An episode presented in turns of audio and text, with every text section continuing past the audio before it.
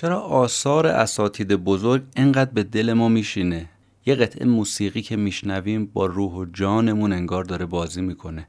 یه تابلو نقاشی فوقالعاده رو که می‌بینیم اصلا روحمون می‌خواد به پرواز در بیاد. به اعتقاد نویسنده این کتاب سر مطلب تو چیرگیه.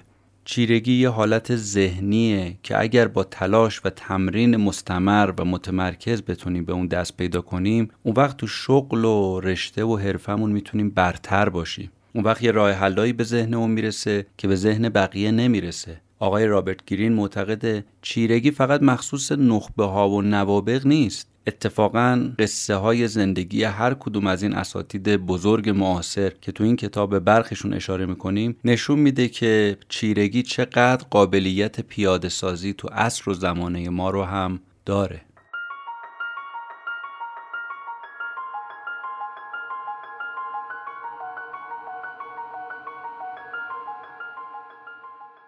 سلام این اپیزود 25 پادکست کتاب جیبیه که در فروردین 1400 منتشر میشه. کتاب جیبی پادکستیه که جمعه ها منتشر میشه و من مهدی بهمنی هر هفته خلاصه یک کتاب رو تعریف می‌کنم.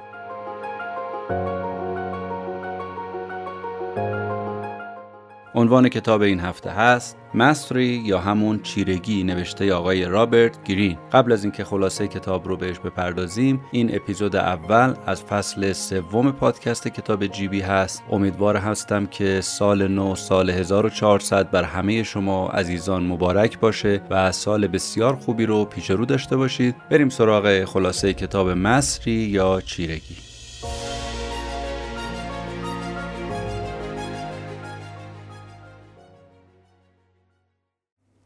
آلبرت انیشتین پنج سالش بیشتر نبود که باباش که قطب نما بهش هدیه داد. انقدر این بچه مجذوب عملکرد اقربه های این قطب نما شده بود که همه جا با خودش اینو میبردش و اقربه هاش وقتی تکون میخوردن بهش دقت می‌کرد. ایده این که یه نیروی مغناطیسی وجود داره یه نیروی پنهان و نامرئی وجود داره که باعث میشه این اقربه ها تکون بخوره این ایده تا عمق جان انیشتین نفوذ کرده بود. این فکر به ذهنش زد که ممکنه یه نیروهای پنهان دیگه هم تو طبیعت وجود داشته باشه که کسی هنوز اونها رو کشف نکرده یا چیزی دربارهشون نمی‌دونه. از همون موقع هم تا آخر عمر تمام فکر و ذکرش درباره این پرسش ساده بود که این نیروهای پنهان تو طبیعت که کشف نشدن و کسی ازشون خبر نداره چیه و کجاست و چگونه است. این طرز فکر آقای انیشتین اسمش شده استراتژی گرایش آغازین. یعنی هر کدوم از اساتید برجسته یک گرایش ذاتی به سمت یه موضوع خاصی دارن و این گرایش ذاتی رو از دوران بچگی تونستن کشف بکنن تونستن بفهمن رسالت زندگیشون چیه مأموریتشون چیه بتونن بفهمن علاقه و استعدادشون تو چه زمینه ایه دنبال چی میگردن گم شدهشون چیه؟ و آقای رابرت گرین نویسنده این کتاب میگه که بعضی وقتا یه وسیله های یه اشیای خیلی ساده ای باعث میشه یه تعلق خاطر عمیقی تو آدما به وجود بیاد و یه سرنخی بهشون بده از اون گرایش ذاتی که دارن. مثل همین قطب نما و اقربه هاش که کاری با آقای انیشتین کرد که دنبال پیدا کردن نیروهای پنهان و فرضیه تو این زمینه باشه. پس برای رسیدن به این چیرگی اولین مرحله پی بردن به این گرایش ذاتی هست که اساتید برجسته معمولا تو همون کودکی و بچگی پی بردن و نشانه هاشو اونجا مشاهده کردن. خانم ماری کوری که عنصر رادیوم رو کشف کرده وقتی چهار سالش بود مرتب می‌رفت تو اتاق مطالعه پدرش و قسمت های مختلف رو سرک می‌کشید. و همیشه می‌رفت جلوی یه محفظه شیشه ای وای میستاد هاج و واج به داخل این محفظه شیشه ای نگاه می‌کرد. تو این محفظه پر بود از انواع و اقسام تجهیزات آزمایشگاهی و کاربردی که داشت برای آزمایش های شیمی و فیزیک بود. و این کار هر روزه خانم ماریکوری شده بود که می‌رفت تو اتاق پدرش و خودش رو در حالی تجسم می‌کرد که داره با همین لوله ها و تجهیزات و دستگاه های اندازگیری آزمایش های مختلفی رو انجام میده. چند سال بعدم که برای اولین بار وارد آزمایشگاه واقعی شد و خودش تنهایی شروع کرد آزمایش کردن بلافاصله یاد اون دغدغه دوران بچگیش افتاد. یه اتصالی با اون دوران برقرار کرد. اون نیروی درونی که درش وجود داشت و باعث شده بود او به این سمت و سو حرکت کنه دوباره براش تداعی شد. فهمید که رسالت شخصیش رو پیدا کرده. این استراتژی گرایش آغازین که اول بحث گفتیم در خانم ماریکوری هم تو این وسایل آزمایشگاهی که تعلق خاطری بهش داشت نمود پیدا کرد و ایجاد شد. نمونه دیگه ای که پی برد در دوران کودکی به این عشق و علاقش کارگردان سینما آقای اینگمار برگمن بود. نه سالش که بود پدر مادرش به عنوان هدیه کریسمس به برادر اینگمار یه دستگاه سینماتوگراف دادن به عنوان هدیه. دستگاه سینماتوگراف دستگاهی هستش که حلقه فیلم داخلش می‌ذاری و یه سری عکس ها رو تصاویر رو در واقع به صورت متحرک رو پرده نمایش میده. این برای اینگمار خیلی جذاب و جالب بود تو همون سن نه سالگی و عزمش رو جذب کرده بود که هر جوری شده باید این مال من بشه. به خاطر همین چند تا از اسبابازیاش رو داد به برادرش و باش یه معامله انجام داد. سینماتوگراف رو گرفت اون اسبابازی ها رو بهش داد. برادرش هم قبول کرد. هر وقتم که این دستگاه رو روشن می‌کرد به نظرش می‌رسید که یه جادویی تو زندگیش وارد شده و همیشه دقدقش این بود که بتونه مثل این جادو رو خلق بکنه. یعنی انگیزه درونی و اون رسالت شخصی و اون مأموریت زندگیش رو پیدا کرد. فهمید که اون چه که دنبالش هست همین جادوی سینما هست و در نهایت تو همین زمینم شروع کرد کار کردن و درخشید. پس یکی از چیزهایی که می‌تونه این جرقه رو تو ذهن ما بزنه که علاقمون به چه چیزیه و یه سرنخی به ما بده همین ابزار و وسایل دوران کودکیه. برای هر کسی هم یه جور. برای یه کسی یه قطب نماه برای یه کسی یه سینماتوگرافه برای یک کسی ابزار و وسایل آزمایشگاهی هر چی که تو دوران کودکی بالاخره باش سر کار داشته همون می‌تونه الهام بخش ما برای دوران بزرگسالیمون باشه. یکی دیگه از چیزهایی که می‌تونه الهام بخش باشه برای اینکه ما بفهمیم گرایش درونیمون و علاقه شخصیمون چیه نه وسیله ممکنه باشه نه فعالیت خاصی باشه که الهام بخش باشه. ممکنه که یه بحثی مربوط به فرهنگ و تمدن و اینها باشه. دانیل اورت از جمله کسایی بود که این حس و حال رو داشت. احساس می‌کرد که به فرهنگ ها علاقه خاصی داره. خودش در مرز بین کالیفرنیا و مکزیک در یک شهری که فرهنگ کابویی داشتش بزرگ شده بود اما از همون بچگی یک کشش و اشتیاق عجیب فرهنگ مکزیکی داشت. و همه جنبه های این فرهنگ براش جالب بود. اولین کلمه هایی که توسط این کارگرای مهاجر مکزیکی میشنید غذا خوردنشون آداب و رسومشون که کاملا خب با سفید پوستای آمریکا متفاوت بود باعث شده بود که یه کششی درش به وجود بیاد که ببینه اینا چرا اینجوری صحبت می‌کنن چرا اینجوری غذا می‌خورن این چه فرهنگ و تمدنی هست. این کشش اولیه باعث شد که به اون چیرگی که تو زندگی می‌خواست برسه. به خاطر همین رفت دنبال کشف فرهنگ، قومیت، زبان و تو این عرصه خیلی هم خوب درخشید و تونست زبانهایی که هیچ کسی نمی‌تونست به راحتی یاد بگیره و بفهمه او بتونه سر ازش در بیاره بفهمه و ازش خبردار بشه. این به خاطر همون کشش درونی و میلی بود که تو دوران کودکی نسبت به زبانها و فرهنگهای مختلف داشت. آقای رابرت گرین میگن که بعضی وقتا هم این کشش درونی و اصیل در وجود ما از طریق دیدار با یه استاد برجسته به وجود میاد. جان کولترین احساس می‌کرد که در مقایسه با دیگران یه پسر عجیب غریب و متفاوته. با همکلاسی ها وقتی خودش رو مقایسه می‌کرد احساس می‌کرد که یه جدیت بیشتری داره. تو درونش یه سری عواطف میجوشید یه سری کشش های معنوی خاصی داشت. کم کم به طور اتفاقی رفت سمت موسیقی و نوازندگی. سازی هم که انتخاب کرد ساکسیفون بود. بعضی وقتا هم می‌رفت در گروه نوازندگی مدرسهشون و تو مناسبت های مختلف اونجا اجرا می‌کرد. بعد چند سال یه روز از نزدیک نوازندگی زنده چارلی پارکر رو نگاه کرد. چارلی پارکر معروف بود به Bird که نوازنده برجسته ساکسیفون جز یا جاز بود. وقتی اجرای پارکر رو دید این تو عمق وجودش نفوذ کرد. یه اتصالی با این موسیقی برقرار کرد. متوجه شد که اون کشش های معنوی درونش رو می‌تونه از طریق ساز به گوش بقیه برسونه با جدیت کار رو شروع کرد. در عرض یک دهه شاید به یکی از بزرگترین و برجسته ترین نوازندگان سبک جاز تبدیل شد. آقای رابرت گیرین توجه ما رو به این نکته مهم جلب می‌کنه که برای رسیدن به چیرگی اول باید عاشق اون زمینه باشیم. و یه نوع اتصال عمیق با اون موضوع حس کنیم. حتی علاقه ما باید مهمتر از خود اون رشته و اون زمینه باشه که توش داریم فعالیت می‌کنیم. مثلا انیشتین فیزیک براش مطرح نبود که. جذابیت و کششی که داشت نسبت به نیروهای نامرئی حاکم بر طبیعت و کشف اونها اولویت اولش بود و براش مهم بود. برای آقای اینگمار برگمن مسئله فیلم نبود. مسئله حسش برای اون خلق اون تصاویر پویا در زندگی بود. برای کلترین مسئله اصلی موسیقی نبود. بیان و ابراز عواطف و احساسات معنوی و درونی خودش بود. این علاقه اصیل هم چیزی نیستش که پدر و مادر بتونن تو وجود ما بکارن. این کشش و این گرایش درونی فقط مال ماست. هر چقدر بزرگ میشیم ارتباطمون با اون سیگنال هایی که از عمق وجودمون میاد کمتر میشه. و وقتی که به جلو نگاه می‌کنیم به آینده نگاه می‌کنیم می‌بینیم که ما باید برگردیم به اون سیگنال ها به اون مبدع به اون اصل و یه تجدید میثاقی با اونا داشته باشیم. چون اون علاقه ها و اون گرایش های دوران کودکیه که می‌تونه الان برای ما الهام بخش باشه.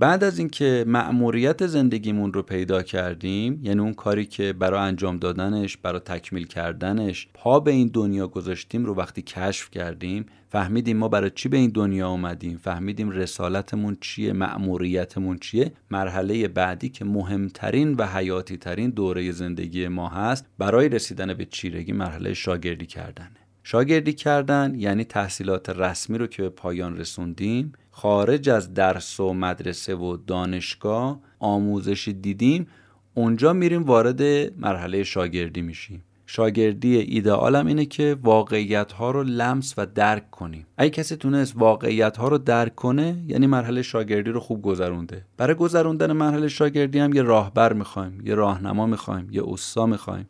و مهمترین اصلم تو این زمینه اینه که یادمون باشه هیچ چیز برای ما با ارزش تر از همین شاگردی نباید باشه. یعنی حتی این یادگیری و شاگردی رو از پول هم با ارزش تر بدونیم و هیچ چیزی رو بر این شاگردی مقدم نکنیم.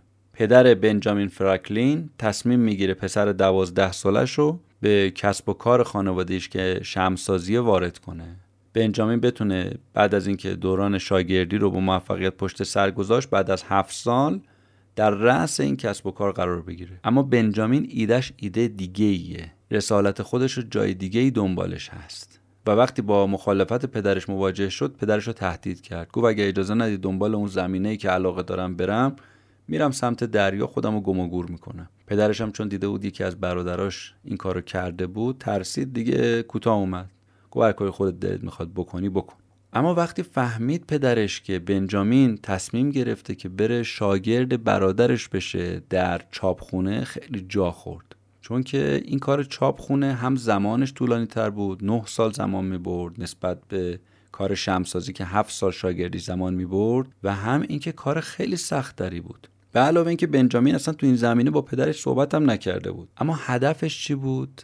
می‌خواست برسه به قله چیرگی اونم در زمینه نویسندگی. بشه یه نویسنده. بنجامین البته اینم می‌دونست که عمده کارش تو چاپخونه کارهای دستی و کارهای یدیه. باید ماشینا رو کار بندازه. اما یه طرف دیگه از کار برمیگشت به مطالعه کتابای مختلف. غلطیابیشون می‌کرد ویرایششون بد می‌کرد. این وظیفه بنجامین بود و همین که با این کتابای جدید و تازه چاپ سر و کار داشت می‌تونست اینها رو مطالعه کنه دید همون فرصت بینظیریه که دنبالش هست. بنابراین تصمیمش رو گرفت که دوره شاگردی و کارآموزی شد تو همون چاپخونه برادرش بگذرونه و مسلط بشه هم به صنعت چاپ و هم اینکه کتاب های مختلف و مطالب مختلف رو تو این زمینه بخونه یه دستمایه‌ای پیدا کنه شاگردیش رو طی کنه برای اینکه خودش بتونه مطلب بنویسه و چاپ بکنه. یادتون هست که گفتیم یکی از اصول مهمه در شاگردی این هستش که شاگردی کردن رو به هیچ چی ترجیح ندیم حتی به پول. در اینجا آقای فرانکلین ممکن بود جای دیگه پول بیشتری گیرش بیاد کار راحت تری براش پیدا بشه اما علاقش اونجا نیست. باید از کار راحت فاصله بگیره بیاد تو جایی که دقیقا مورد علاقه و مورد استعدادشه. یکی از اون کسایی که علاقهش رو به هیچ چی ترجیح نداد و حتی درآمد بیشتر و موقعیت کاری بهتر رو کنار گذاشت به خاطر اینکه به علاقش برسه آقای آلبرت انیشتنی که اول اپیزود بهش اشاره کردیم. همون کسی که از اقربه های قطب نما الهام گرفت برای اینکه بفهمه چه نیروهایی در طبیعت وجود داره و به مسئله فیزیک علاقه مند شد. تو سن 21 سالگی تمام فکر و ذکرش شد مسائل فیزیک. به همین خاطر فیزیک رو به همه چی ترجیح داد. حتی به پول و درآمد بیشتر. یه بار بهش پیشنهاد دادن به عنوان یه مهندس تو کارخونه دینام سازی پدرش تو شهر میلان مشغول به کار بشه. اما احساس کرد که خیلی وقتش اونجا گرفته میشه نمی‌تونه به فیزیک برسه. یکی دیگه از دوستاش پیشنهاد داد که با یه حقوق و مزایای بالا توی شرکت بیمه کار کنه. بازم به همون دلیل قبلی قبول نکرد. یه سال بعد یکی از دوستاش یه پیشنهاد شغلی تو اداره ثبت اختراع سوئیس داد در برن و با اینکه حقوقش هم خیلی بالا نبود و ساعات کارش طولانی بود و وظیفه‌هاش هم وظیفه‌های خسته کننده و تکراری بود باید تقاضانامه‌هایی که میومد برای ثبت اختراع آقای انیشتین اینها رو بررسی می‌کرد و تایید می‌کرد. دید نه این همون جایی که من دنبالش میگشتم. بدون معطلی قبول کرد. چرا قبول کرد؟ چون اینجا همون جایی بود که دوست داشت دنبالش میگشت. اطلاعاتی در موضوعات علمی اینجا وجود داشت که برای انیشتین جذاب بود. وقتی می‌خوند نامه هایی که اومده و درخواست هایی که اومده ایده هایی که مطرح شده این ایده ها رو تو ذهنش مجسم می‌کرد. تبدیل به یک اختراع و اکتشاف می‌کرد اینها رو. اولین نظریش رو هم در باب نسبیت کجا به ثبت رسوند؟ پشت میز کارش تو همون اداره ثبت اختراع سوئیس. یعنی این ایده ها و طرحهایی که می اومد برای ثبت او از همینها تونست در زمینه فیزیک استفاده بکنه و اون نظریه رو از خودش صادر بکنه. حالا سوالی که آقای رابرت گرین مطرح می‌کنه اینه که آدمایی مثل انیشتین یا مثل موتزارت که از همون اول نبوغ و استعداد ذاتی خودشون توی زمینه نشون دادن اینا آیا دوره شاگردی رو گذروندن یا نگذروندن؟ یا میانبر زدن؟ چجوری داستان؟ کارآموز بودن یا نبودن؟ جواب اینه که قطعا بودن. یعنی کسی اصلا بدون گذروندن دوره کارآموزی و شاگردی نمی‌تونه استاد بشه و به چیرگی برسه. خود انیشتین اولین آزمایش ها و تجربه هایی که داشت تو این زمینه به صورت جدی رو از 16 سالگی شروع کرد و ده سال بعد اولین نظریه انقلابیش رو به نام نسبیت ارائه کرد. یعنی تو این ده سال روزی سه ساعت کار می‌کرد برای اینکه این مهارت های تئوریکش رو تقویت بکنه و حدود ده هزار ساعت کار کرد که یه مبنایی شده برای اینکه اگه کسی بخواد به این چیرگی برسه باید حدود ده هزار ساعت کار بکنه و شاگردی کنه تا بتونه تو اون زمینه به مهارت برسه یا صاحب نظر بشه. یا مثلا موتزارت تحلیلگرای موسیقی کلاسیک اتفاق نظرشون اینه که میگن این آقا ده سال مشغول فعالیت هایی تو همین زمین های آهنگسازی و نوشتن موسیقی بود و بعد از ده سال بود که اون اثر برجسته و مهم رو از خودش ارائه داد تو دنیای موسیقی. و طبق مطالعاتی هم که تو این زمینه انجام شده رو هفتاد تا آهنگساز برجسته موسیقی کلاسیک دیدن که همه اونا حداقل ده سال شاگردی رو داشتن و این دوره رو گذروندن. پس راهی برای میان بر زدن و پیچوندن دوره شاگردی وجود نداره. برای رسیدن به چیرگی حتما باید دوره شاگردی رو پشت سر گذاشت. پس مرحله اول شد مرحله کشف علاقه. گفتیم که با سرنخهایی که میشه از دوران کودکی دنبال کرد میشه بهش رسید. بعد از اون گذروندن مرحله شاگردیه.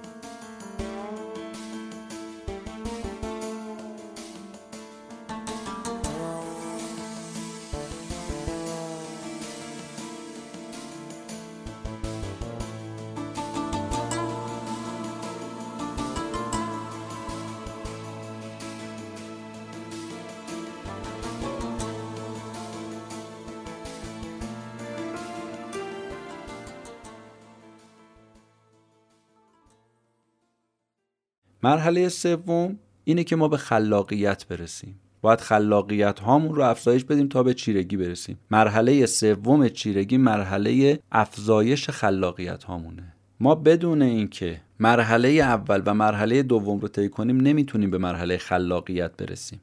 تو مرحله سوم یعنی به دست آوردن خلاقیت شما باید از استادتون هم دیگه جلو بزنید. یعنی مرحله شاگردی رو رد کنید و تو اون مرحله دیگه نمونید و حتی زیر دست استادتون هم یه جاهای دیگه نمونید. یعنی از استادتون هم بزنید جلو. نمونهش کارل یونگ. این از جمله کسایی بود که از استاد زد جلو. استادش کی بود؟ آقای زیگموند فروید. کارل یونگ 31 سالش بود که شده بود یه روانپزشک خوش آتیه. به خاطر تحقیقات و پژوهش هایی که تو زمین های روانشناسی تجربی انجام داده بود یه جایگاه خیلی مهمی رو تونسته بود تو بیمارستان روانپزشکی زوریخ سوئیس به دست بیاره. اما با تمام این موفقیت ها و دستاوردهایی که آقای یونگ داشت اما از این روش های درمانی که رو بیمار انجام می‌داد و بعضا نتیجه بخش نبود کلافه شده بود. نگاری رو شروع کرد با مؤسس مکتب روانکاوی آقای زیگموند فروید. فروید اون موقع 51 سالش بود. تصمیم گرفت که با فروید یه خورده گفتگو کنه. از طریق نگاری کم کم روابط دوستانه بینشون شکل گرفت. یونگ تونستش که در عرض مدت زمان پنج سال سوالات و ابهاماتش رو به وسیله فروید برطرف بکنه. بعد از یک سال از اون نامنگاری ها که گذشت تونست از نزدیک با فروید ملاقات کنه. فروید هم وقتی اینو دید شیفتش شد. گفت همون کسیه که بعد از من می‌تونه جانشین من بشه در جنبش روانکاوی و راه منو ادامه بده. از دید یونگ هم فروید حکم هم پدر رو داشت و هم اون راهبر و استادی که اون تشنه لب خلاصه دنبالش میگشت. بعد از پنج سال از روابط بین یونگ و بین فروید کم کم بینشون یه سری اختلافات به وجود اومد فروید دیگه اون نگاه رو نسبت به یونگ نداشت و یونگ هم متقابلا اون نگاه رو نسبت به فروید. یونگ احساس می‌کرد فروید یه نگاه مستبدانه نسبت به او داره و می‌خواست دائما یونگ زیر دست او بمونه به عنوان یه شاگرد خودش رو بالاخره رها کرد و شروع کرد مستقل شدن و هویت مستقل برای خودش تو روانشناسی انتخاب کرد. تونست یک مکتب روانکاوی مخصوص خودش به نام روانشناسی تحلیلی رو بنیانگذاری کنه. ممکنه کسی بپرسه از نویسنده که اگه ما استاد پیدا نکردیم بعد چه کار کنیم؟ اینجا آقای رابرت گیریم میگن که خودتون بعد وارد گود بشید. آستینا رو بزنید بالا بیاید وسط میدون. از حداقل امکانات بیشترین استفاده رو کنید. تهدید و تبدیل به فرصت کنید. یکی از اون کسایی که بدون استاد تونست به طور استثنایی موفق بشه و به چیرگی برسه چهره بینظیر تاریخ جناب توماس آلوا ادیسون بود. ادیسون از همون بچگی مجبور بود که به خاطر شرایط خاص خانوادگیش کار کنه. یه خانواده فقیر داشت و از دوازده سالگی کار می‌کرد بتونه شکم خانوادهش رو سیر کنه. توقع هم خانواده ازش داشتن. برای همین بود که تو قطار روزنامه میفروخت. بسیار بچه کنجکاوی بود. و مدام می‌خواست سر از کارکرد چیزهای مختلف در اطرافش در بیاره و بفهمه که مخصوصا ماشینا چجوری کار می‌کنن. مدرسه نرفته بود معلم نداشت چیزی بلد نبود. فقط شروع کرد اون مقدار اطلاعاتی که در حد خوندن و نوشتن داشت کتابای مختلف علمی رو می‌خوند براش جذاب بود. هرچی هم دم و دستش میومد می‌خوند. کم کم زیر زمین خونش رو کرد آزمایشگاه و اونجا شروع کرد به آزمون و خطا اول از همه هم یاد گرفت که چجوری ساعت رو باز کنه و مجددا سر همش کنه. بعد یه مدت هم تونست هر ساعتی که دم و دستش بود رو و می آوردن بهش می‌دادن رو تعمیر کنه. بعد یه مدت هم بسات فروشندگی شد تو نقاط مختلف شهر پن می‌کرد و ساعت میفروخت و تعمیر می‌کرد. سالها مشغول به همین کار بود. شانسی عملا آقای ادیسون برای تحصیلات رسمی نداشت و کسی هم سر قرار نگرفت که هدایتش کنه معلمیشو کنه دلالتش کنه که راه و چاه چیه. در عوض وارد هر شهری که می‌شد اولین جایی که می‌رفت کتابخونه محلی اون شهر بود. زمانش اونجا میگذرون هر کتابی هم که به دستش می‌رسید می‌خوند. اولین کتابی که توجهش رو جلب کرد و یک منبع و رفرنس براش شد کتاب آقای مایکل فارادی بود. عنوانش هم این بود پژوهش های تجربی در باب الکتریسیته. این کتاب یه نقش اساسی تو زندگی ادیسون داشت. آقای ادیسون با کمک این کتاب تونست به یه انسجام فکری در خصوص مسائل علمی برسه. تو این کتاب برنامه عملی برای خودآموزی تو زمینه برق و الکتریسیته وجود داشت. ادیسون آزمایش هایی که تو این کتاب بود رو اجرا می کرد فارادی برای همیشه به عنوان یه الگوی اصلی برای ادیسون باقی موند و به نوعی دوره شاگردی خودش رو به این طریق به صورت خودآموز طی کرد از طریق این کتاب و عمل کردن به دستورالعملهاش. ادیسون ده سال از طریق مطالعه کتاب های مختلف آزمایش های تجربی خودش رو داشت آموزش می‌داد تا اینکه بعد از طی کردن این سالها تونست تبدیل بشه به یه مختره بنابراین من و شما هم باید این مسیر رو طی کنیم. خودمون رو وادار کنیم به یادگیری. هر منبعی که به درد بخور هست تو این زمینه رو بخونیم و تعداد کتاب هایی هم که می‌خونیم باید از کسانی که تحصیلات آکادمیک دارن خیلی بیشتر باشه. باید مطالعه برای ما یه عادت بشه و تا می‌تونیم باید در مرحله عمل و تجربه هم دانسته هامون رو آزمایش کنیم. تو این زمینه چهره های برجسته رو پیدا کنیم. به اونها اقتدا بکنیم اونها رو به عنوان الگو انتخاب کنیم زندگیشون رو مطالعه کنیم تجربیاتشون رو بخونیم تا یه راهنمای خوبی برای ما تو زندگی باشه. آقای رابرت گرین میگن اگر شما مسیر خودآموزی رو پیش گرفتید یادتون باشه که ویژگی این خودآموزی اینه که یه تصویر ذهنی ناب و دست نخورده شما دارید. یعنی این ویژگی شما رو هیچ کسی نداره. منحصر به فرد برای شماست. تجربیات مال خود شماست. اطلاعات مال خود شماست. از جای دیگه ای معمولا نیامده و به نوعی میشه گفتش که یه قدرت برتر برای شما تو مسیر چیرگی تلقی میشه.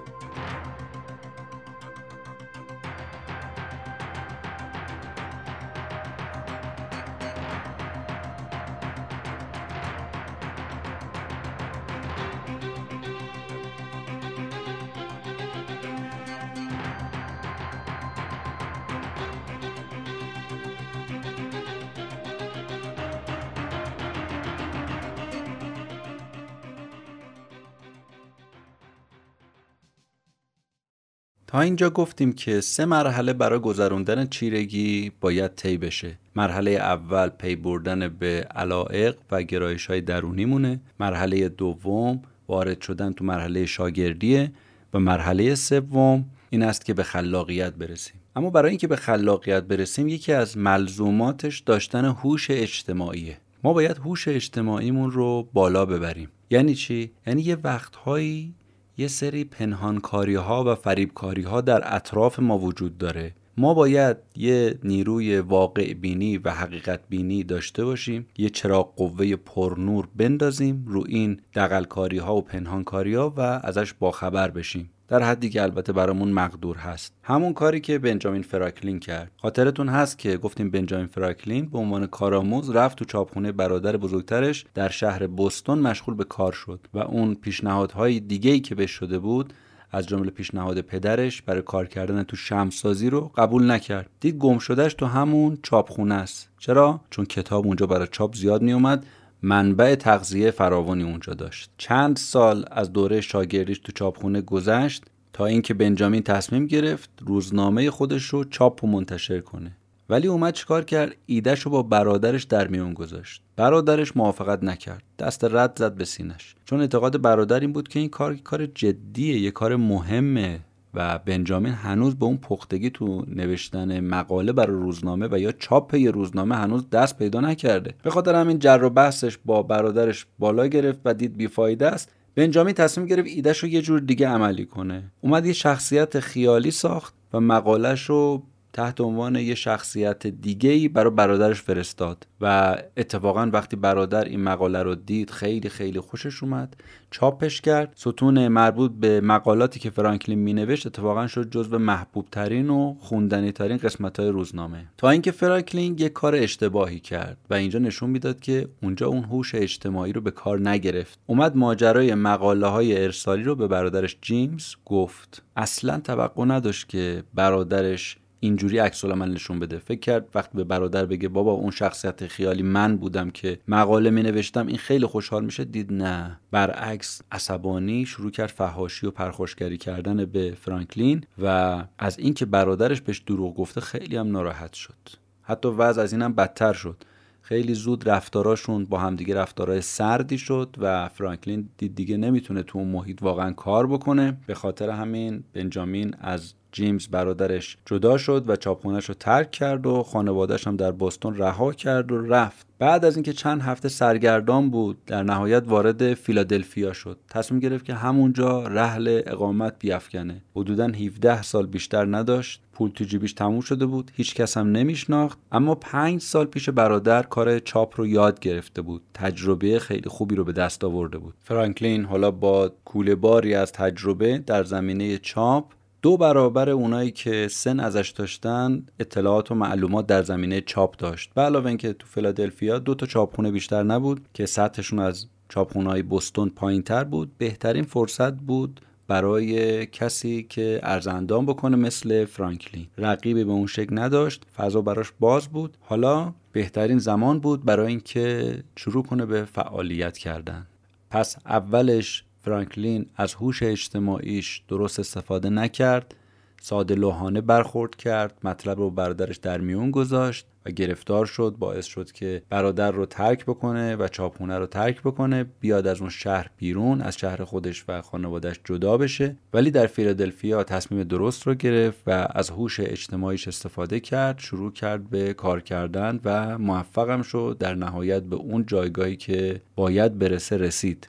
آقای رابرت گرین معتقده که یکی از راهبردهای خیلی خیلی مهم برای اینکه ما هوش هیجانیمون رو بالا ببریم یا همون هوش اجتماعی اینه که آدمای احمق رو با خیال راحت به حال خودشون واگذار کنیم رهاشون کنیم. مثل همون کاری که شاعر و رمان نویس آلمانی یوهان ولفگانگ گوته انجام داد. گوته 26 سالش بود. دعوت شد دربار نزد دوک 18 ساله شهر یعنی کارل آگوست. خانواده دوک تصمیم گرفته بودن که دربار رو تبدیل کنن به یه مرکز فرهنگی و ادبی و اقامت گوتم در دربار به خاطر همین شروع فعالیت فوقالعاده فرهنگی و ادبی بود. تصمیم تصمیم خیلی مهمی بود و برای گوته هم یه موقعیت خیلی استثنایی و حساس. گوته تبدیل شده بود به مشاور شخصی دوک. شاعر جوون از این فرصت مناسب برای کسب تجربه استفاده کرد. گوته با اینکه یه خانواده معمولی و از طبقه متوسط داشت و با اشرافیان دربار خیلی حشر و نشری نداشت اما تونست به زودی خودش رو به عنوان یه مقام بلندپایه در دربار جا بزنه. ولی بعد از یه مدت دربار شد براش یه مکان کسالت آور چون زندگی درباریا بیشتر به غیبت کردن پشت سر همدیگه و ورق بازی و جشنای تیراندازی و اینجور چیزا خلاصه می‌شد. این سرگرمیاشون اینا بود. و اینا چیزایی که برای هنرمند ادیبی مثل گوته اصلا باعث دلخوشی نبود. در نهایت چیزی که درباریا رو دلخوش می‌کردین که ببینن چه کسی پشت چه کسی حرف زده و خبر دست اول و آخرین اتفاق تو فلان مهمونی فلان کس چیه؟ همین چیزا. و به زودی هم گوته متوجه شد که اصلا اینا علاقمند به افکار و اندیشه های او نیستن و انگار توی زندانی حبس شده. اما تصمیم درست رو در جا و زمان درست گوته گرفت. از همون هوش هیجانی یا هوش اجتماعیش استفاده کرد. گفت من بالاخره قرار چندین سال با این درباری ها زندگی کنم و کار کنم. پس بهتر اینه که کمتر حرف بزنم. بذارم اونا سیر تا پیاز زندگیشون رو برای من تعریف کنن و حتی زندگی دیگران رو. و تو این مدت من فقط بهشون لبخند بزنم به حرفاشون گوش بدم تایید کنم. همین. کاری که انجام داد همین بود. باعث شد درباری اتفاقا به خاطر همین گوش شنوا که داشت علاقه من بهش بشن. اما از اون طرف خبر نداشتن که حرف هایی که دارن تحویل این رمان نویس معروف میدن یه خوراکی است برای رمان هایی که بعدا گوته می‌خواد از همین حرف ها بنویسه و چاپ کنه. از این طریق گوته تونست از تنگنایی که توش قرار گرفته بود بهترین استفاده رو کنه و حماقت درباری ها رو تبدیل کنه به یه بازی خوب و مفرح. آقای رابرت گرین نویسنده این کتاب معتقده که اساتید برجسته اون اساتیدی هستند که تونستن خلاقیت دوران کودکی رو در ذهن خودشون حفظ کنن.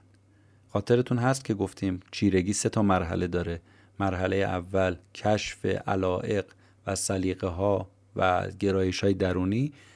مرحله دوم شاگردی کردن و مرحله سوم کشف خلاقیت ها آقای رابرت گرین میگه این خلاقیت ها بسیاریش به دوران کودکی ما برمیگرده. یعنی بچه ها رو وقتی نگاه می‌کنید بچه ها به طور طبیعی خلاقن. اما خلاقیت طبیعی بچه ها چه فرقی با ما داره با ما آدم بزرگا؟ محدوده. یعنی این خلاقیت هیچ وقت تبدیل به یک کشف و خلق شاهکار ادبی و هنری و انسانی و علمی و اینا نمیشه. ولی ما باید همیشه این خلاقیت کودکانه رو در وجودمون داشته باشیم. استادای برجسته هم همین کارو می‌کنن. این خلاقیت کودکی رو زنده نگه میدارن. به علاوه تجربیات سالهای شاگردی رو می‌زنن تنگش و همون چیزیه که اونا رو میرسونه به یه سطح بالایی از خلاقیت. یکی از کسایی که با کمک خلاقیت کودکیش و همچنین تجربه شاگردیش تونست به خلاقیت و در نهایت به چیرگی برسه آقای ولفگانگ موتزارت بود. موتسارت معمولا کسیه که به عنوان نماد استعداد کودکی و نبوغ باور نکردنی و یه آدم استثنایی شناخته میشه. اما آقای رابرت گرین نویسنده کتاب میگه اصلا حقیقت این نیست. این برچسبا رو ما خودمون استفاده می‌کنیم چون باش راحتیم. اما در حقیقت نبوغ و خلاقیت این آدم کاملا قابل توضیح و درک شدنیه. پس یه پدیده غیر قابل توصیف نیست. ماجرا از این قراره که موزارت درست از همون لحظه ای که متولد شد در احاطه موسیقی بود. پدرش آهنگساز و نوازنده ویولون دربار بود. تو شهر سالزبورگ در اتریش خدمت می‌کرد و علاوه بر این معلم موسیقی هم بود. خب ولفگانگ مرتبا صدای موسیقی پدرش و شاگردای پدرش در منزل رو که تمرین می‌کردن رو میشنید. وقتی چهار سالش شد پدرش تصمیم گرفت که پیانو رو بهش یاد بده. از همون ابتدا پدرش فهمیده بود که این بچه عاشق و شهیدای موسیقیه و یه بار به طور اتفاقی پدرش متوجه شد که ولفگانگ و خواهرش که چهار سال از خودش بزرگتره هم نوازی دارن می‌کنن و یه قطعه رو دوتایی با دوتا پیانو دارن مینوازن. یه فکری زد به ذهن باباه گفت این خواهر و برادر در کنار هم میشن یه زوج استثنایی و خارق العاده میشه به عنوان یه ابزار گرانبها حتی برای کسب درآمد هم از اینا استفاده کرد. لذا تصمیم گرفت که یه سفر خانوادگی دور اروپا ترتیب بده و یکی یکی پایتختای کشورهای اروپایی رو بره و توش برنامه اجرا کنه. اجرا کننده هم کسایی نبودن جز ولفگانگ و خواهرش. برای اینکه شور هیجان کار رو هم بیشتر کنه لباسای رسمی و مجلسی تن این بچه ها کرد. دخترش رو به شکلی شاه دخت و پسرش رو شبیه یه وزیر درباری رو سن فرستاد.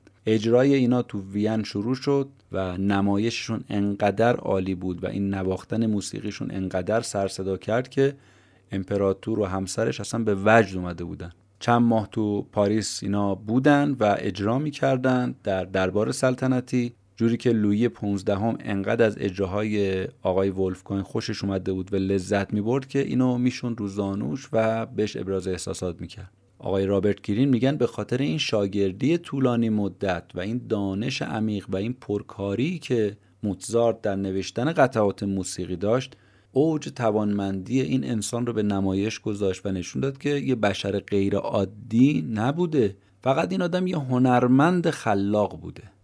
تا هنوز تو بحث خلاقیت هستیم این نکته رو هم از قول نویسنده اضافه بکنیم که ذهن ما مثل عضلات بدنمون میمونه مثل ماهیچه های بدنمون میمونه. اگه تحرک نداشته باشه خشک میشه. خوش شدن ذهن چجوری اتفاق میفته به دو طریق. یکی این که ما عموما ترجیح میدیم که همون فکرهای همیشگی رو داشته باشیم. چون هم برامون آشناه هم بهمون اطمینان میده. و به علاوه این وقت و انرژی کمتری هم از ما صرف می‌کنه. به هر صورت ما برده های عادتیم دیگه. مورد دومی که باعث میشه ذهن ما خشک بشه اینه که ما روی یه مسئله متمرکز میشیم. اما احتمالای جایگزین رو کمتر به ذهنمون خطور میدیم. یعنی چی؟ یعنی اینکه ذهنمون رو برای کشفیات اتفاقی باز نمی‌ذاریم. یه موقع یه سری کشفیاتی و اختراعاتی و اکتشافاتی اتفاقی به وجود میاد. اینا زمانی اتفاق افتاده که شخص رو حل مسئله متمرکز نبوده. مثلا داشته میخوابیده یا سوار ماشین می‌شده سوار اتوبوس می‌شده داشته جوک میشنیده و این ایده به ذهنش خطور کرده. این اکتشافات تصادفی تحت عنوان بخت یافت شناخته میشن. با دو تا قدم برداشتن اونم خیلی قدم های ساده ما می‌تونیم این نعمت غیر مترقبه رو به زندگیمون دعوت کنیم. قدم اول این که دامنه جستجوهامون رو تا می‌تونیم گسترش بدیم. قدم دوم این که سعی کنیم بعضی وقتا عمدن تو کارمون یه وقفه ایجاد کنیم. کنیم پس مواقعی که تحت فشاریم یا داریم جستجو می‌کنیم در مورد یه چیزی مخصوصا به خودمون یه استراحت ذهنی بدیم. یه پیاده روی یه فعالیت غیر مرتبط با کاری. مثلا میگن که انیشتین یه وقتای ویولون می‌زد. حالا تو این شرایط می‌بینید که ایده جدید وارد ذهنتون میشه.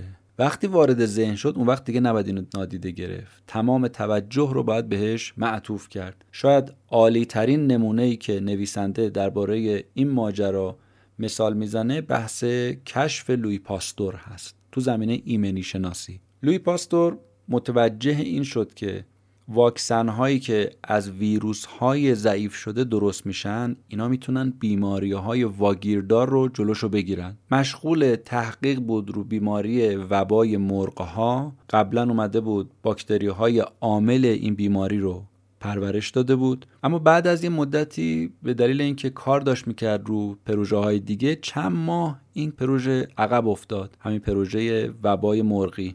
و باکتریا همینجور دست نخورده تو آزمایشگاه مونده بودن. دوباره که اومد سر همین پروژه اصلی همون باکتری هایی که کشت کرده بود و به مرغا تزریق کرد یه دفعه متوجه شد که مرغا مقاومت پیدا کردن نسبت به بیماری. پاستور حدسی که زد این بود که نکنه باکتریا خاصیت بیماری زاییشون رو از دست دادن. به خاطر این دوباره شروع کرد باکتری جدید پرورش داد. این بار فورا به همون مرغای قبلی به علاوه مرغای جدید تزریق کرد. نتیجه چی بود؟ مرغای جدید همشون مردن اما مرغای قبلی زنده موندن. اون مرغ هایی که از اون ویروس های ضعیف شده بهشون تزریق شده زنده موندن و اون یکی هایی که تزریق نشده زنده نموندن. ویروس و میکروب ضعیف شده می‌تونه به عنوان یک واکسن برای اینها تلقی بشه و به هر حال باعث کشف این واکسن شد.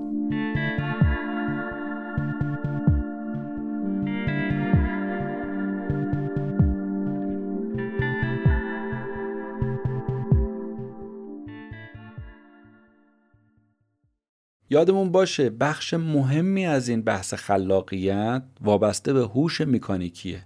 یعنی شما مشغول انجام هر کاری که هستید باید خودتون اونو آزمایش کرده باشید و ازش استفاده کرده باشید تا جواب بگیرید. اساس و اصل در ذهنیت مکانیکی همینه.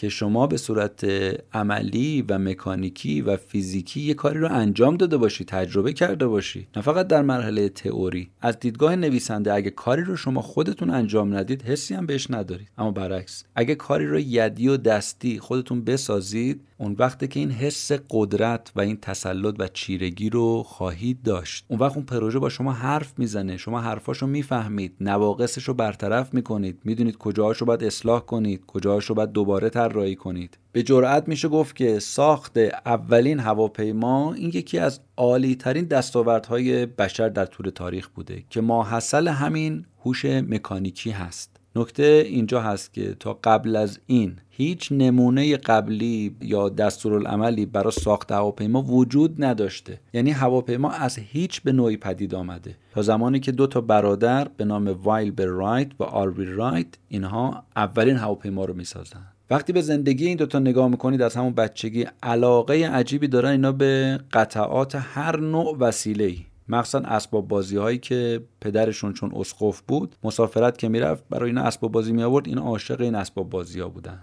با اینا بازی می‌کردن قطعاتش رو باز می‌کردن و می‌خواستن ببینن که اینا چجوری کار می‌کنن. چند تا تغییر بعضی وقتا در این اسباب بازی ها به وجود می آوردن و دوباره اینا رو سرهم می‌کردن سوار می‌کردن. هیچ کدوم از این دوتا برادرم نتونستن دیپلمشون رو حتی بگیرن و با این حال می‌خواستن تو دنیای ماشین ها و دستگاه ها زندگی کنن. می‌خواستن تو دنیای مکانیکی باشن. بسیار آدمای عملگرایی بودن. یعنی به کمک اون ذهن مکانیکی خودشون تونسته بودن اولین هواپیما رو بسازن. درباره این ذهن مکانیکی و خلاقیت عملی این دوتا برادر همینقدر بست که پدر اینا میگن یه کتابچه می‌خواست چاپ کنه. دوتا داداش برای اینکه کمک به بابا بکنن یه دستگاه چاپ فشاری کوچولو خودشون ساختن. این چقدر آدمایی با ذهن مکانیکی قوی بودن. تو همون سالها تبدیل شده بودن به سازنده های دوچرخه های موتوردار تکسیلندر اما چی شد که هواپیما رو اختراع کردن؟ یه مقاله رو خوندن درباره مرگ ناگهانی اوتو لیلینتال. این یه مهندسی بوده که طراحی کرده بوده یه گلایدر رو و متخصص بوده در صنعت هوانوردی. این مهندس در حادثه فوت می‌کنه و این دوتا برادر عکس های اون گلایدرهایی که به پرواز در اومده بود توسط این مهندس رو دیدن و خیلی خوششون اومد و به هیجان افتادن. سالهای بعد روزنامه پر شده بود از همین اخبار و تصاویر آدمایی که در بحث هوانوردی پیشرو بودن. اما هنوز هواپیمایی ساخته نشده بود. حالا دیگه عرصه تبدیل شده به رقابت بین کسایی که می‌خوان اولین کسایی باشن که هواپیما رو بسازن. اما کنجکاوی این دوتا برادر لحظه به لحظه هی داره بیشتر میشه. به خاطر همین یه نامه نوشتن به یه مؤسسه تحقیقاتی ازشون خواستن هر چی اطلاعات در مورد ساخت سازه های هوایی دارن در اختیار اینا بذارن. از اون طرف خودشون هم نشستن مطالعاتشون رو درباره اصول فیزیکی پرواز گلایدرها و کتابهایی که درباره پرنده ها بود شروع کردن به مطالعه کردن. نکته جالب این بود که هرچی این دوتا برادر بیشتر مطالعه می‌کردن بیشتر مطمئن می‌شدن که برنده این رقابت اینا هن. خب تو نگاه اول هر کی نگاه می‌کرد می‌بینید این فکرها فکرها احمقانه ایه تمام کسایی که داشتن تو این هیت کار می‌کردن آدمای درس خونده و متخصص بودن. اما این دوتا برادر از این آدما خیلی عقبتر بودن. بالاخره با اون سرمایه‌ای که از اون فروشگاه دوچرخه سازیشون اینا به دست آوردن کار ساخت اولین مدل ابتدایی هواپیما رو شروع کردن. شکست خوردن شکست خوردن شکست خوردن. بالاخره تونستن ماشین پرندهشون رو بسازن و به پرواز در بیارن. حدود 59 ثانیه یعنی نزدیک یه دقیقه این تو آسمون موند. این اولین پروازی بود که یه هواپیمای موتوردار با سرنشین و با قابلیت کنترل در طول تاریخ داشت و این برای رقیبای دیگه خیلی پرسش برانگیز بود که چجوری اینا بدون سواد مهندسی تجربه قبلی مخصوصا تو زمینه هوانوردی و بدون پشتوانه مالی اینا تونسته بودن نفر اول بشن. جواب نویسنده همون هوش مکانیکیه. هوش مکانیکی و دست به آچار بودن و علاقه اینها به کارهای عملی باعث شده بود که اینها موفق بشن و بتونن هواپیما رو اختراع کنن و بسازن. یه نکته دیگه که آقای رابرت گیرین درباره بحث خلاقیت مطرح می‌کنه اینه که چیرگی رو ما مرتبط با نبوغ و استعداد ذاتی و اینا نبینیم. چیرگی مربوط به گذر زمان مربوط به تمرکز عمیق روی موضوع و مخصوصا توجه به یه نکته کلیدی هست. دست از تقلیب و دنبال روی دیگران برداریم. این نیاز به اعتماد به نفس و آگاهی داره. و به عنوان یه معلفه ضروری برای رسیدن به چیرگی و خلاقیت در چیرگی مورد استفاده قرار می‌گیره. نمونهش آقای لئوناردو داوینچی هست. لئوناردو داوینچی از اون کساییه که تقلید رو گذاشت کنار و اومد خودش خلاقانه یک مسیری رو پیش گرفت که برای همیشه تاریخ اسمی از او باقی مانده. با اینکه درس نخونده بود تو کودکیش آموزش رسمی زیادی ندیده بود بیشتر وقت داوینچی کجا سپری می‌شد؟ تو روستای وینچی نزدیک فلورانس. می‌رفت تو جنگلای خارج از شهر و اونجا پرسه می‌زد. چیکار می‌کرد؟ صخره ها رو تماشا می‌کرد آبشارا رو تماشا می‌کرد. پدرش البته آدم مهمی بود و رئیس یه دفترخونه خیلی مهمی رو تو شهر به عهده داشت و به خاطر همین تو اتاقش پر بود از کاغذهای سفید که اون موقع خیلی کمیاب محسوب می‌شد. لئوناردو عاشق این بود که اون منظره رو تو جنگل ببینه و رو همین کاغذهای دفتر کار پدرش روی کاغذهای سفید نایاب شروع کنه نقاشی کردن. روی تخت سنگ میشست و حشره ها، پرنده ها، گل ها و هر چیزی که براش جذاب بود و نقاشی می‌کشید. با اینکه هیچ وقت معلم نقاشی نداشت ولی هر چی می‌دید رو می‌تونست بکشه. پیشرفتش تو این طراحی انقدر باور نکردنی بود که پدرش تصمیم گرفت که از نفوذ خودش استفاده کنه این رو بذاره تو یکی از این کارگاه های هنری فلورانس که اونجا مشغول بشه و دوره شاگردی رو اونجا به نوعی بگذرونه یه خورده تجربه به دست بیاره. این برای لئوناردو یه موقعیت فوقالعاده بود و با روحیاتش هم کاملا تناسب داشت. همون چیزی بود که دنبالش میگشت. بعد از اینکه 6 سال شاگردی کرد تبدیل شد به یه استادیار ارشد برای استادش کارگاه رو ترک کرد و به یه هنرمند صاحب نام تبدیل شد. داوینچی فلسفهش که برای خودش تعریف کرده بود این بود که توجه خاصی داشت به جزئیات هر چیز تا بتونه به طور واقعی تصویرش رو بکشه. مجذوب جزئیات بود به معنی واقعی کلمه. مثلا فرمای مختلف بینی رگای دست شیارای روی تنه درخت انقدر تماشا می‌کرد اینا رو تا بتونه با جزئیاتش اینها رو نقاشی کنه. به نوعی باور داوینچی این بود که باید به این جزئیات دقت کرد و اونها رو دقیق فهمید تا بشه ماهیت زندگی رو بهتر درک کرد. فلسفهش تو زندگی این بود دقت به جزئیات برای فهم بهتر و درک بهتر زندگی. یعنی می‌گفت اگر نقاشی شما می‌خواد روح داشته باشه باید برگرفته و الهام گرفته از جزئیات یک شیء واقعی باشه. به خاطر همین می‌رفت در شهر پرسه می‌زد چندین ساعت پیاده روی می‌کرد می‌رفت اماکن عمومی می‌رفت زندانا می‌رفت بیمارستانا زیارتگاه ها و تو دفترچه‌ای که همیشه همراه داشت حالتهای مختلف رو از قیافه های آدما از چهره های آدما در حالت عبوس بودن خندان بودن اینا ترسیم می‌کرد و می‌کشید. اون چه که در مورد تابلوی موندگارش به نام شام آخر که دوک میلان اینو بهش سفارش داده بود طولانی شدن اتمام این کار توسط لئوناردو بود که باعث شد دوک رو خیلی ناراحت و خشمگین حتی بکنه. جریانم از این قرار بود تنها قسمتی که باید تکمیل می‌شد رنگ کردن صورت یهودا بود. یهودا از حواریون حضرت عیسی بود که جای او رو به دشمنای حضرت عیسی لو داد. لئوناردو این قسمت رو نصف کاره گذاشته بود. دلیل چی بود؟ چون می‌گفت من هنوز مدل مناسب برای اینکه چهره یهودا رو بخوام بکشم پیدا نکردم. برای اینکه بتونه چهره خوبی رو از یهودا تو ذهنش داشته باشه و طبق اون بکشه رفت به بدترین مناطق میلان سر زد. تا یه چهره شرارت آمیز رو برای چهره یهودا بتونه پیدا کنه و اونو نقاشی کنه. انقدر این آدم به جزئیات دقت می‌کرد و گفتیم این شده بود فلسفه زندگیش و برای همین هم که اون نقاشی شام آخر انقدر موندگار و زنده و تاثیرگذار هست. به خاطر همینم بود که لئوناردو از همون اول راه خودش رو انتخاب کرده بود و از هنرمندای زمان خودش جدا شده بود. مسیر اونا رو نرفت. صبر و حوصله رو از دست نداد. رمز و راز موفقیتش چی بود؟ متمایز بودن از دیگران به خاطر صبر و حوصله و توجه به این جزئیات. من و شما می‌تونیم تو کارمون شبیه آقای لئوناردو عمل کنیم. مسیری که او طی کرده بود رو ما هم طی کنیم. حرف پایانی نویسنده هم این هستش که گول صداهای ترسناک خودمون و دیگران رو نخوریم. دروغهایی که خودمون یا دیگران به خودمون میگین رو باور نکنیم. این حرفهایی مثل این که چیرگی مال ما نیست مال نخبه هاست اونا نابغه بودن. من اگه بخت بام یار باشه منم میشم مثل اونا. یا این حرف که موفقیت همش بخت و اقباله. اگه بخت و اقبال با ما یار باشه ما هم می‌تونیم جای اونا رو بگیریم. یا اینکه چه لزومی داره که ما انقدر به خودمون زحمت بدیم. همین زندگی که الان داریم زندگی خوب و راحتیه. چه اشکالی داره؟ اینا حرفاییه که خود دروغین ما به ما می‌زنه. صداهایی که ما میشنویم و نباید به اینها اعتنا بکنیم. پس بنابراین چیرگی یه مسئله ژنتیک و بخت و اقبال نیست بلکه مسئله دنبال کردن اون گرایش های شخصی و درونی مونه و همچنین دوره شاگردی گذروندن و در آخر دست به خلاقیت زدن هست که باعث میشه ما در مسیر چیرگی قرار بگیریم و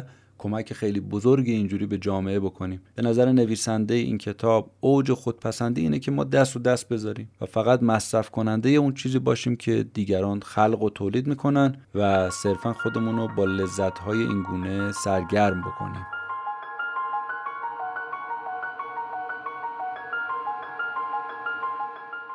اون چه شنیدید اپیزود 25 از پادکست کتاب جیبی بود. ممنون از همراهی شما. سلامت و تندرست باشید. خدا نگهدار.